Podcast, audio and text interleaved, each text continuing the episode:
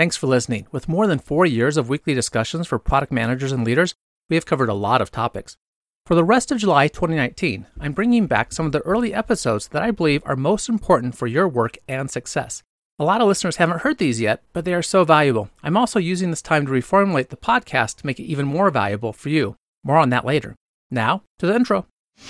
Welcome to the Everyday Innovator Podcast for product managers, developers, and innovators. Your host is Chad McAllister, who gives you innovation training your customers will love you for. Get ready to take your career to the next level, for the doctor is in. Hi, this is Chad. I'm really excited today to have a discussion with our guest because this is going to be a value packed discussion on how do we validate concepts for products before we actually start the development. So I am with the author of Running Lean, Ash Maurya, and he is also working on a new book, The Customer Factory. And this might not be the title that you stick with, I know, Ash, but The Customer Factory, a blueprint for creating remarkable, successful businesses. Ash, you were originally educated as an electrical engineer and then worked in software development before founding your first company, which was Wired Reach. And you are now a founder and CEO of Spark 59, equipping entrepreneurs to succeed by providing tools, content, and coaching. And Ash, really appreciate your time to talk with me and my listeners today about product development. Yeah, thanks for having me, Chad. It's a pleasure. For background, I came across your materials because at the time I was looking into the business model canvas a little bit further. Sure. And for those who aren't familiar, this is a tool for developing a simple one page business plan and has become very popular. And I was looking for a canvas I could adapt for as a product manager for really building a business plan for a product, run a single product. And in the process of looking, I came across Lean Canvas. And now uh, also you've added to that and you have the Lean Stack. And I just found it a really helpful tool and appreciate you making these tools and making them available. Great, thanks. And I know we'll dive into that more. Before we get there, just want to get a little glimpse into your life. So you're an Austinite living in Austin, Texas. How long have you been there? Going on maybe nine years now. Okay.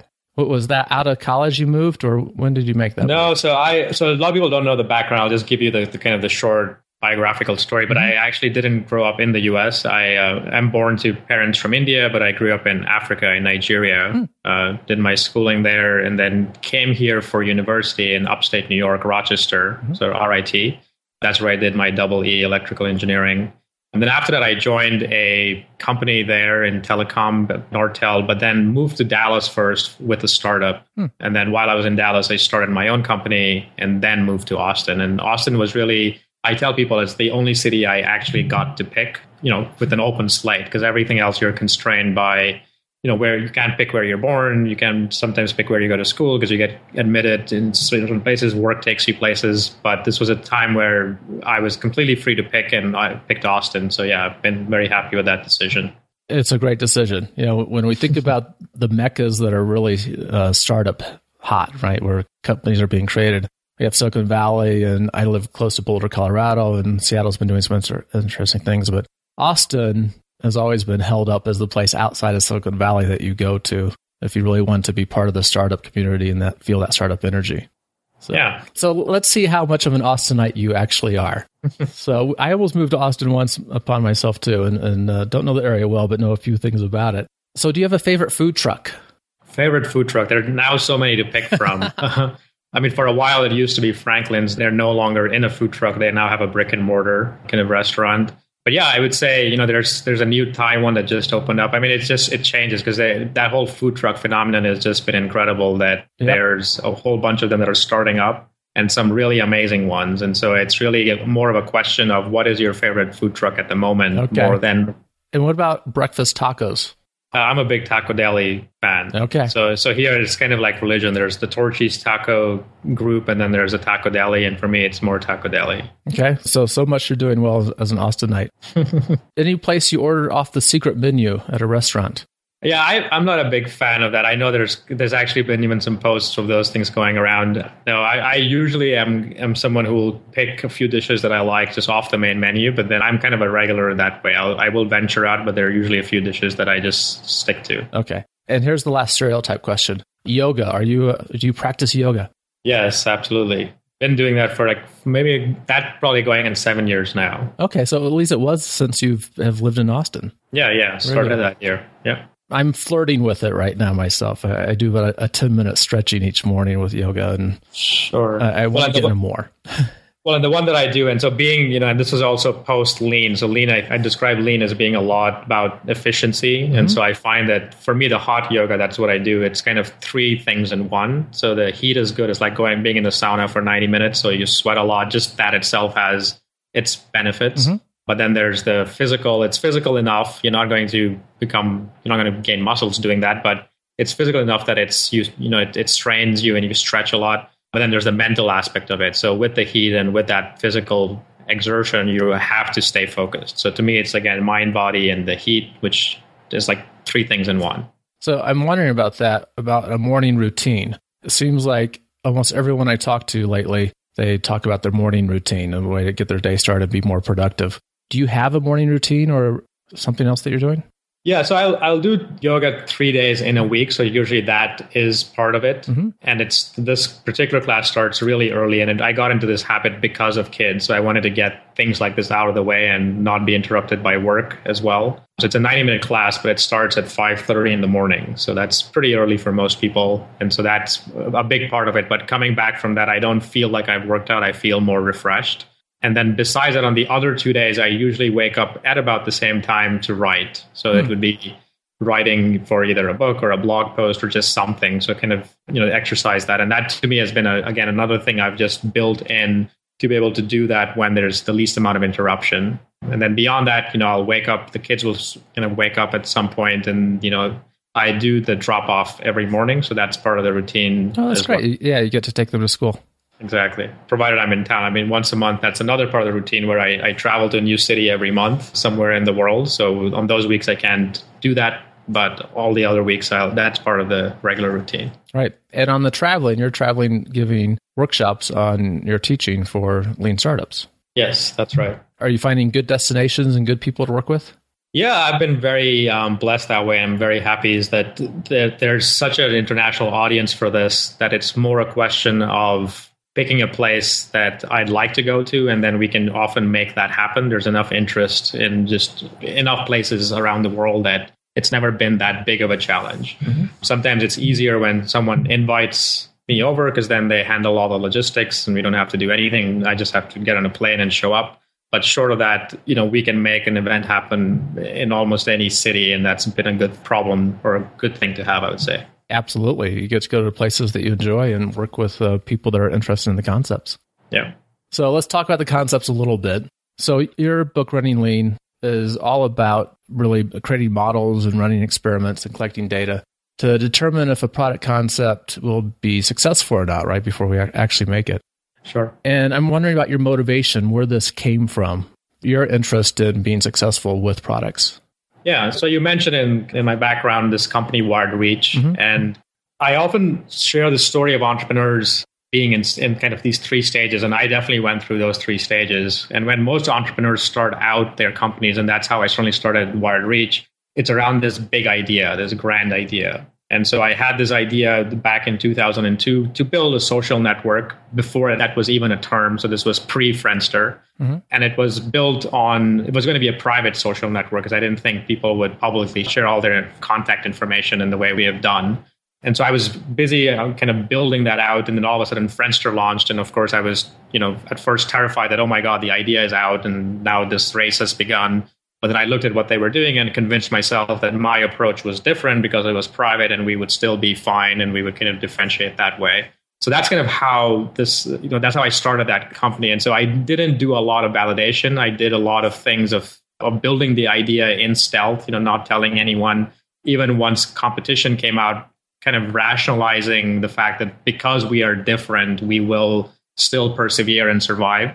But it was only several years afterwards that I realized that we weren't getting the necessary kind of traction. You give people a Twitter handle or a Facebook handle, even these days, and they will kind of tweet their, share their life away. So privacy was not the reason our all of our benefits around privacy was kind of falling on deaf ears. And that's when I kind of did what we will in kind of modern terminology be a pivot. So kind of take everything that we had, take all the learning we had and said, how can we use the technology? How can we use the learning and shifted into something else. And so that kind of sh- shifted more towards a collaboration platform rather than it being social networking. And eventually found some products that had some business value being created in them. And that's kind of how that shifted. But when I was talking about the three stages, the first stage I call is the artist stage. So we are kind of inspired by building something new and different, and that's what drives us. At some point, artists have to eat too. So I call that the artists are starving stage. And that was kind of two years into this company when I realized that, okay, this idea is not really going to go anywhere. And I need to find a sustainable business model here. So that's when I shifted and began to, again, leverage what I had and use them in these other smaller kind of offshoots of products. And I had a lucky break. And, but I guess maybe another shift there is I began to share my platform a lot more publicly. Before it was all stealth because the idea was too precious. But I began to share it. I started a blog and that blog is what attracted my first major customer that also helped me bootstrap my company. Hmm. And so that's kind of how that went. So I moved into stage two, which was the artists have to survive. And eventually that itself was not enough because I found myself running a business that where essentially my it had pivoted so much from my original vision that while it was a sustainable business, it's not where I found passion and purpose anymore. And so at that point I went into stage three, which is the entrepreneurs need to find that passion or purpose in their customers and in their work. Um, I mean, that's what prompted me to sell the old business and do what I'm doing now. But along the way, the thing that kind of got me specifically into lean was not a big wipeout failure, right? So this was something I talk about in some of the entrepreneurs I work with. A lot of people look at entrepreneurship as a very risky proposition. People are like, oh, you know, you have to be an adventure, you have to be the one who jump off a cliff to start a company. And I look at entrepreneurship very differently. I look at it as I'm actually very risk averse and I look at removing all the risk from the equation mm-hmm. and setting up certain ground rules. So even when I started this company, I made a pact with my spouse at the time. She's still married to me, but we were married back then too. But I told it I would not miss a paycheck, and that was one of the, the conditions for me being an entrepreneur. And so that was how I started that company. And so I tend to be more risk averse, and I want to remove risk. Right. So I didn't have you a big make sure you could eat too, and make sure that survival stage yeah. there. Yep. Yeah. Very good. Yeah. Yeah. And on this point, I, I think this is a common misconception about entrepreneurs that actually entrepreneurs are really good at risk management, right? At right. quantifying and bounding the risk and the employee in an organization, you know, at least for the last decade, you really don't have an idea of what the actual risk is to your position because you just can't see everything. As an entrepreneur, at least you can take control over that. Right. And so, I mean, going back to your just kind of a long answer to your question of how I got sparked into this lean body of work, but you know, through that journey, it was not a big wipeout failure necessarily, but it was really this looking back and saying that I had built lots of products. Some had been successful, some had been complete failures. Looking back, while I was living through it, it was not a, it was, I didn't feel it as much because again, it was not a big wipeout failure. But I was really looking for more. What bothered me more was the time I was spending. Like going from idea one to idea two was about a two year cycle time. Mm-hmm. And then idea two to three was again one and a half to two years. And for me, that was bothersome because I had so many ideas I wanted to test, but the resources that I had, the time that I had was so scarce that I wanted to find faster ways to get through those kinds of testing. And so that's when I ran into some of the early works of uh, Eric Ries and Steve Blank. They were talking about this thing called the lean startup. Mm-hmm. And they were sharing some of the things that I had tried, but they had some better solutions in place. I had tried talking to customers, but had failed miserably because I, whenever I listened to them, I went down these wild goose chases, for instance. And so they were talking about some better ways of dealing with those kinds of things. And so I was my piqued my interest enough that I started my own. I went first looking for answers, found that I had even more questions than answers, and so began to run some of my own tests with my future products, and eventually all that morphed into what became running lean from there. Very good. When it comes to this running lean, so this concept, product managers, a lot of us are used to agile processes these days and uh, agile me- development methodologies. But lean still tends to be a term, at least in the product management community, that is misunderstood, right? Do we mean we're starting with no money? Do we mean we're trying to eliminate waste? Is it something only startups do? Can you bound that a little bit, how you, you think about lean? Yeah, so I'll, I'll, first just talk about the origin of lean. So definitely the, the first big misconception is lean kind of with being scrappy or bootstrapping a business. And that's not an accurate kind of uh, definition. So lean goes back to lean from lean manufacturing, the Toyota production system. And the big mantra there is one of reducing waste. Now, when we bring it to business and we bring it to kind of entrepreneurship and starting new products, whether it's as an entrepreneur or in a large organization, the scarcest resource that we have uh, when we talk about being efficient is not so much people or money because those things can fluctuate up or down but it's really the time that we spend on these products and kind of time to market time for learning all of those kinds of things. And so my definition of a lean organization is one that maximizes learning about what's riskiest in their business per unit time. So the organizations that can do that very fast actually will win. Now, drawing the parallel or kind of drawing the distinction with Agile, I look at Agile as being very focused on the build part of the, the equation. Is that let's talk about you know the stories and the customer requirements, and let's measure progress in terms of how much stuff we can deliver that is feature complete, that is you know code complete, test complete, that is actually you know per spec. Mm-hmm. Lean kind of adds on to that and says that you know we've actually gotten pretty good at building stuff but the bigger leap of faith is at the end of the day, you know, will customers follow through? Will they actually use the stuff that we build? And will they get the value that they were promised when we started building this? And because of a lot of the handoffs that happen, it's very easy to go astray. We end up building too many features or the wrong product, even though it's per spec, it's feature complete, it's code tested. It just it doesn't deliver on value. And so that in the lean world would be a form of waste. So the way I kind of add on to that is that we do everything kind of that we've prescribed in Agile. You want to have iterations, you mm-hmm. want to build things in small batches. But at the end of it, there's a check mark. In Agile, we have this done state, but we don't really describe what done means. Uh, it's not a, a hard definition. For some teams, it's code complete. For some, it's push to production. For others, it's something more customer accepted. But in Lean, you're only done when you have gotten certain validated learning from customer usage. So they have used your product and they liked it or didn't like it, and you have data, either qualitative or quantitative, to back that. And that's when you're done. Very good. So the levers that you're pushing on there to make that happen, you said two things really stand stood out to me. You said lean is involving reducing time. So it's the time to knowing if this concept is going to be viable or not. Something that all companies are concerned about is getting things done more quickly, time to market. And then the other thing, in addition to time, was products that customers really value, right? So yes. getting to a place where we are not just getting done with the build or getting done with that sprint, but getting things into customers' hands that they actually value. Correct. And I, I think that's one of the affinities I have so much for the work that you've done is having developed so many products myself and at times getting to the point where the product is out and going, oh, the customers will receive this the way that we expected that they would and tools that we can get as product managers to help us prevent that would be really welcome. So let's walk through a discussion of those tools and let me give you a scenario. Let's say I'm a product manager considering a new concept, something I think the customers want, have good indications about that already. I might have the tendency to just want to dive right in and start developing, at least get a prototype put together and get feedback on that from my customers and rush through a development cycle. What should I do instead really validate this concept to give me ideas if it would be successful or not.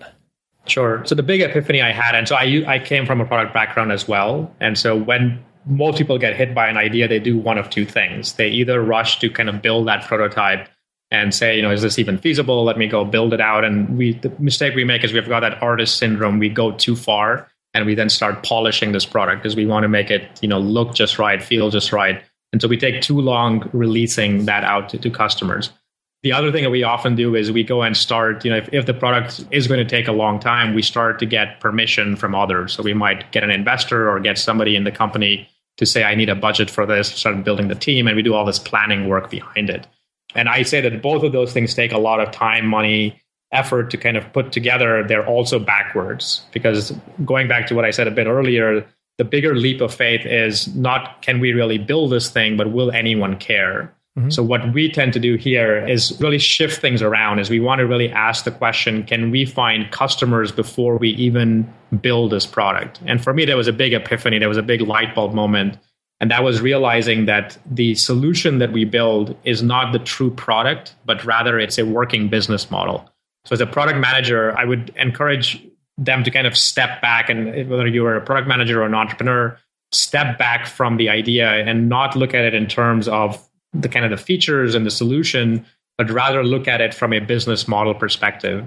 And that's where this one page business model concept has become very popular because it's not an arduous process. Several years ago, you know, we'd be writing big business cases or business plans, and they would take several weeks of our lives, and at the end, nobody would still read them. But today, we can get these concepts out. I liken it a lot to playing with Lego pieces. We can put these pieces together and see how the business model works with our ideas. Um, and then we can change it up a little bit and see if it works any better. But that to me is step one is you mm-hmm. want to take that initial blueprint of your idea, deconstruct it down into those building blocks. Okay, so let's walk through those building blocks a bit. And having gone through your lean canvas from the product management perspective, the thing that I appreciate so much is instead of getting enamored with features and hopefully benefits for customers, but a lot of time we get kind of stuck in that right off the bat. When we find an idea we like and we start thinking about the features that we need to put together to provide value. You focus immediately on looking at the customer segments and looking at the problem they actually have. That's right. So, what are those building blocks that we need to put together? Sure. So, often everyone has an inkling of typically the, the, thing that is clearest in their mind is the solution because that's just how we're wired. We tend to be more solution driven. So, you've got a solution, but you still have an inkling of who your customers might be. If I kind of push people to say, you know, who's going to use this solution, you might, you know, rat out some customer segments. And then from there, the harder part is extracting the problem. So, why does this really matter to that customer? So we often think that if we just put a great solution out in front of a customer, they're just going to connect the dots and see it and get all excited. And that's I've done that so many times and I've not had that reaction. You actually have to communicate problems and value propositions rather than just putting up a bunch of features out there. Even benefits sometimes get misconstrued. Mm-hmm. So uh, ultimately, customers don't care about your solution; they care about their problems. And so it's very important to back away from your solution and really focus in on what are the problems those particular customers have and why. So those become the foundation of the canvas. And then from there, once you have a better understanding of customers, their problems, the solutions become apparent. If you can define the problem with enough specificity, it's much easier to then articulate what the top features might be. Once you have that, the intersection of the customer's problem with your solution is really the value proposition or the promise that you might make to them. So if I am considering building this advanced job board matching site that kind of takes resumes in and matches them with the right employer, for instance, maybe it's a lot of kind of big data mining in the back end. And I could go ahead and pitch you the big data algorithms, but you're going to be like, well, I just want a job. I don't care how this right. thing works right? So ultimately, the value proposition would be let me see what you want. So in this particular case, you would want a job. You're probably time constrained because you may want to get a job in 30 days or 60 days. I mean, you don't want just any job. You want a good job, a dream job. So if I said, you know, use our platform and we help you find your dream job in 60 days, or we'll give you your money back, that's an example of a value proposition. Notice I didn't talk about the big data algorithm thing in there but I have to back it up some way. But the idea of that value proposition is that it opens up the window for you to say, "Hey, how are you going to be good on uh, do good on that promise?" Mm-hmm. And that's where I can then talk about the big data algorithm, and I can convince you with you know in one way or the other that you know take a chance with us because we will deliver on that. So that's kind of how I would look at that building that part of the building block. And then on the canvas, some of the other things that you would talk about are your channels. So once you know who your customers are, how would you reach them? Initially at small scale, but eventually at scale. Every business has to be able to reach, kind of build that path to customers, or even the best products will not survive. Other boxes there kind of get into the business model economics. So we talk about revenue streams. So where is monetizable pain and how does that pain equate to revenue coming in either from your users or your customers? And then on the flip side, what is the, your cost structure? How much does it cost, you know, per unit or marginally to build this product? And where does profit really come from? And how does this scale out? And then some of the other pieces there are around metrics. How would you know that you're being successful? And then finally, your unfair advantage. So whether you like it or not, if you have any kind of success, you're going to attract competition. You're going to attract copycats. Mm-hmm. So how will you fend off against them? So those are the, the basic building blocks. And the nice thing is that when you walk this canvas, it's very interesting, but you can look at it from many different perspectives from the investor perspective, from the advisor perspective, from the builder perspective, uh, from the customer perspective. And so it gives you all these different perspectives. And when you can tell a compelling story from all those different angles, you actually have something interesting. Very good. So just to recap, so there's a one page canvas of your business model and in my context, for a new product, could be for a startup, could be for a new endeavor. Looking at the customer segment, looking at the problem they have, the value proposition, which is more focused on not how you're going to solve the problem, but what the problem is and why they care, what the real benefit is for them. The channels, how you're going to reach the customer, your revenue stream, and make money. So, if back to your artist uh, scenario, you know, so we can move into this eating and surviving stage, we hope. Right. Um, your cost structure, the success metrics you're going to use to measure your progress along the way, right? Right. And then that unfair advantage to help you fend off competitors and keep your customers. So that lays a good foundation to really help me think about a new product I might develop and put the pieces together. And then the next stage that you've talked about is running experiments yeah. and actually getting feedback from customers. Right. And so this is kind of the big contribution of the lean startup is looking at every product, every initiative we do as one big experiment. And the nice thing is that even though we use this fancy term experiment, entrepreneurs have been experimenting, product managers have been experimenting with products for years since the beginning of time. And every time you build something and put it out there, you are really experimenting because you then measure whether this product actually works or not. The only thing is that we have been running pretty lousy experiments up until now because we have been doing these big experiments. You know, we had six months to build a product and we take all six months just to build it. Mm-hmm. Then we put it out there and realize, oh crap, you know, this is not the right thing. And then we come and start tweaking it, put it out again. So there are these big batches of experimentation. And what the lean approach kind of encourages you to do is to shrink those batch sizes down. So rather than running these big batches, run small, fast experiments and also be creative with the experiments. You don't have to test complete features. You can also not even test product. You might test things like your landing pages, for instance. So if you have a great product, but no one ever gets past the landing page because they don't get it, then again, it's like the tree in the forest kind of analogy is right. that no one's ever going to get to use that uh, millions of lines of code that you're writing back there. So again, that's where we can get a lot more creative in what we experiment. And we were testing many different assumptions in your business model. So that lean canvas being the first step, there's a big there, there's a big acceptance there that a lot of those, while it may be a compelling story on paper, they're still to use a fancy term hypotheses or to use a more layman's term, they're guesses mm-hmm. on what we think will happen. So the next step is really getting outside the planning phase and going running experiments to validate those core assumptions. Okay. And the value of the hypothesis or that guess is it helps us to actually think about maybe assumptions we're making yep. and information that we really need to verify and be tangible and concrete about that and brings it to mind. What does a typical experiment look like? How do you get the customer information? Sure. So, customer information, you mean in terms of how do you get in front of them or how do you get the data? maybe I put together five key guesses that I really need to validate to know if my product concept is going to be viable or not. How do I collect the data to test those? So the experiment kind of again following that lean startup kind of framework goes through three stages. There's a build stage where we build something. Now this doesn't as I said doesn't have to be limited just to building a product. It could be building a landing page, it could even be building a sales script or a pitch of some sort. But the idea is that we, based on what we're trying to test, and maybe on that too, there's a prioritization step. On the canvas, you're going to have these nine building blocks, and trying to test everything at once can be overwhelming. So you do have to prioritize and identify what might be the riskiest assumptions.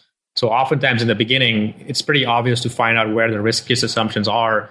They're really your customer problem hypotheses. Because mm-hmm. if you get those things wrong, then it's very easy to see that what you build is going to not be the right product. Your channels will not work because you're going after the wrong customer segment. Everything else falls apart. Sure. So at the beginning, we, we can prioritize that way. And so once you have those riskiest assumptions, we then build something to go test them. So I might at the very early stages build a landing page and try to drive some traffic and measure click throughs, for instance.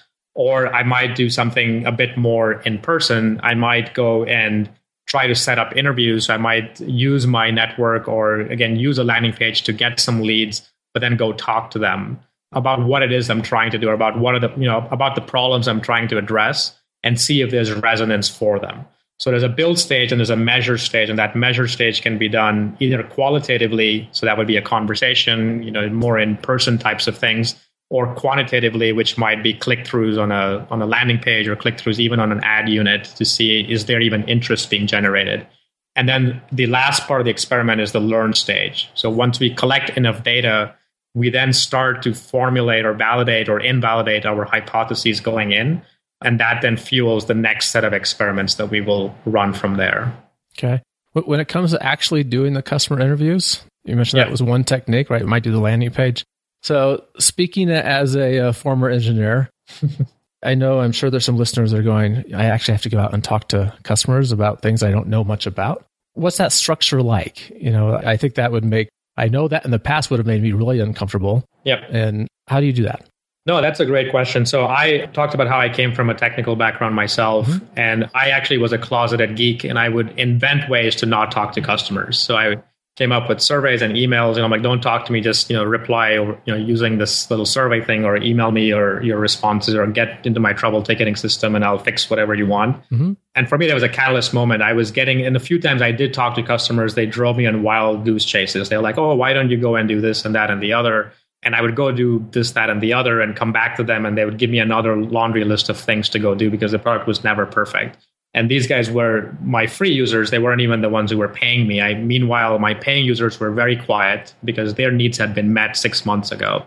So for me, that realization kind of prompted me to say, if I'm going to go talk to customers, there needs to be some kind of a script for doing it. Mm-hmm. So in my book, I mean, we can walk through that if it's helpful, but in my book, I outline some of the learning objectives. And the idea is not to be very prescriptive, but there are definitely certain learning goals. So in the first set of interviews, it's not about your solution, but really about your customer problem hypotheses. So the way I structure that interview is I usually lead off with a backstory that describes the top problems that I'm trying to address.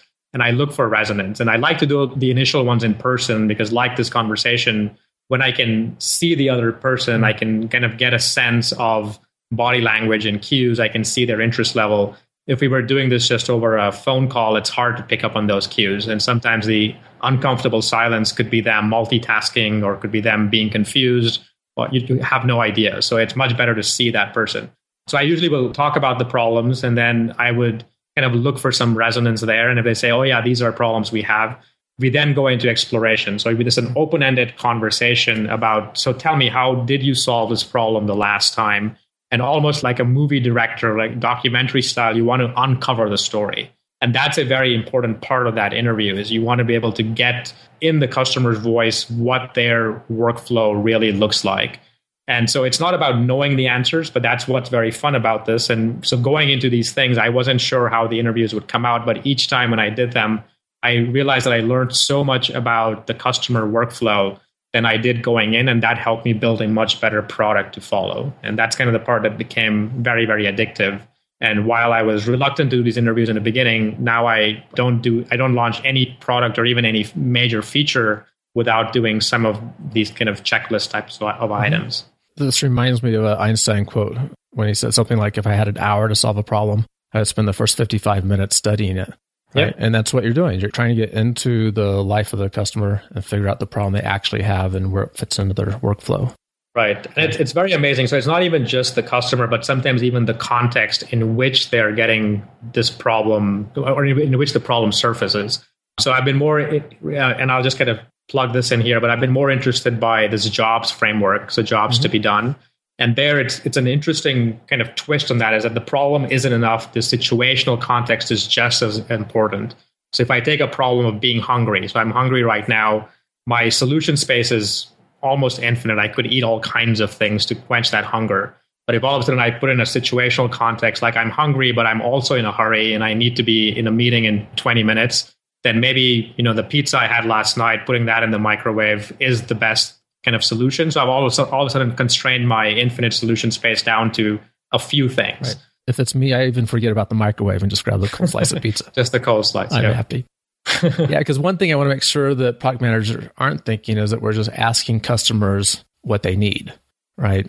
Yes. And you know, there's the famous quote, which is probably wrongly attributed, but we all like it, about you know, if Henry Ford was asked, Ford, yeah, yeah. right, people would have said they need a faster horse, right? You know, go figure. Right. And even there, so I, I will channel, you know, Steve, just late Steve Jobs. So he actually kind of talks about how it's not the customer's job to know what they want. And I think that sums it up very well mm-hmm. is that from customers, what we want to do is really understand their problems in the situational context of how they're solving them, where they're getting stuck, where their pain points are.